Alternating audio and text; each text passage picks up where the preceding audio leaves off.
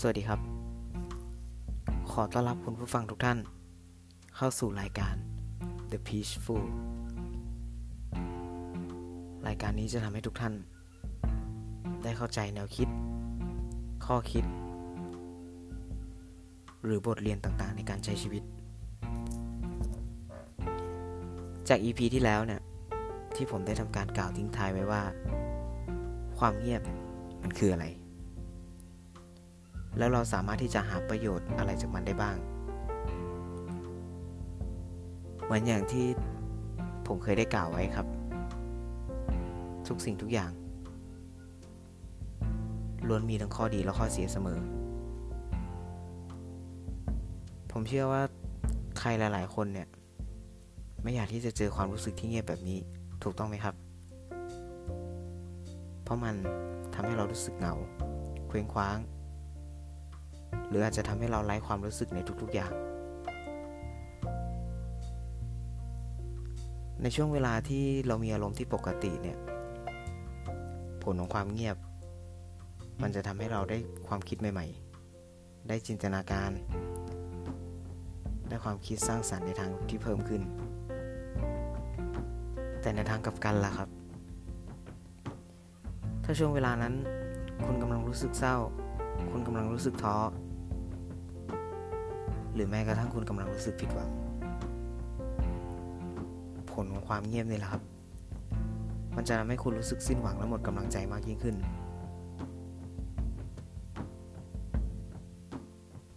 มีคำกล่าวหนึ่งที่กล่าวไว้ว่า น้ำตาของคนเราเนี่ยมันเป็นการสื่อสารทางอารมณ์ ที่จะแสดงให้คนอื่นๆ สามารถที่จะรับรู้ได้ว่า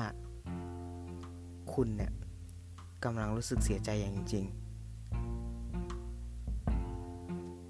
สังเกตไหมครับว่า ยิ่งเวลาที่เราผ่านไป ยิ่งเวลาที่เราอายุมากขึ้นเรื่อยๆ เรื่อยๆ เรื่อยๆ เราจะยิ่งร้องไห้บ่อยขึ้น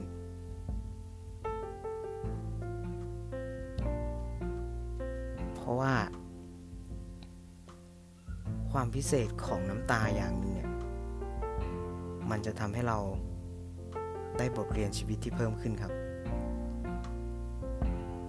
มันจะทำให้เรากลายเป็นคนที่เข้มแข็งขึ้นมาก หรือแม้กระทั่งทำให้ตัวคุณเอง กลายเป็นคนที่ดีขึ้น มากกว่าตัวตนเก่าที่คุณเป็นอยู่ การที่เราปล่อยตัวเองให้อยู่ความเงียบบ้างเนี่ย ได้ฟังเสียงความคิดของตนเอง หรือได้กันกองความคิดของตนเองแล้ว มันคือการเปิดโอกาสครับ เปิดโอกาสให้ตัวเราเนี่ยสามารถที่จะเห็นมุมมองและสามารถรับรู้ความรู้สึกของตนเองอย่างแท้จริงครับ แต่ในทางกลับกัน ถ้าเราเลือกที่จะละเลยมันละ่ะ แล้วเราก็ไปทำอย่างอื่น โดยที่เราไม่จัดการความรู้สึกเหล่านี้ก่อนเนี่ย คุณผู้ฟังคิดว่ามันจะเกิดอะไรขึ้นครับคำตอบก็คืออารมณ์และความรู้สึกด้านลบเหล่านี้เนี่ย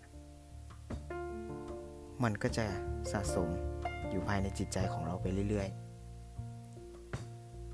เหมือนสนิมนะครับ ที่กัดกินท่อนเหล็กเท่านั้นไปเรื่อย ๆ จนวันหนึ่งที่ท่อนเหล็กเหล่านั้นมันไม่สามารถที่จะรับน้ำหนักไหว มันก็ผุและพังลงมา เหมือนกันครับ ถ้าตัวเรารู้สึกว่าเราอ่อนแอมากๆ มากกว่าในทุกๆเรื่องที่ผ่านมา หรือเราเจอปัญหาที่ เราไม่สามารถจะแก้ไขได้ เราเจอปัญหาที่เรารับมือมันไม่ไหว เราท้อเราเหนื่อย เราคิดมาก นั่นแหละครับ มันจะส่งผลกระทบต่อเราค่อนข้างมากเลยทีเดียว มาถึงตรงจุดจุดนี้แล้วเนี่ย คุณผู้ฟังหลาย ๆ ท่านคงจะได้รู้จักนักเขียน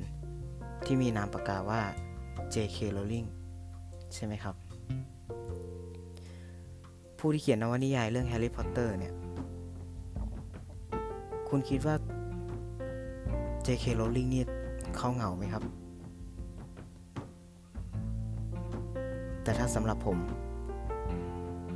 ผมคงจะพูดได้อย่างเต็มปากเลยแหละครับ ว่าโคตรที่จะเหงาเลย แต่ความเหงาเหล่านี้เนี่ย มันสามารถสร้างรายได้ให้กับเขาอย่างมหาศาล กลายเป็นผลงานที่โด่งดัง จนมีคนรู้จักแทบจะทุกมุมโลกเลยก็ว่าได้ เห็นไหมครับ ความเงียบมันก็มีประโยชน์เหมือนกัน มันไม่เพียงแต่จะมีแต่ข้อเสีย มันก็มีข้อดี คุณผู้ฟังทุกท่านเนี่ย คงจะได้รู้จักพลังของความเงียบกันไปแล้วใช่ไหมครับ เห็นไหมครับว่ามันเป็นสิ่งที่น่าอัศจรรย์มาก บางทีบางครั้ง มันก็มากเกิน จนเราคาดไม่ถึงมันเลยก็ว่าได้ EP ที่ 3 ผมจะมาทำการเล่าประสบการณ์ที่สำคัญของทั้งตัวผมเอง และของทั้งตัวเพื่อนผม ว่าเราจัดการกับความเงียบที่ต้องเผชิญได้อย่างไร แล้วเมื่อเราผ่านจุดๆนั้นมาแล้ว เราได้บทเรียนอะไรบ้าง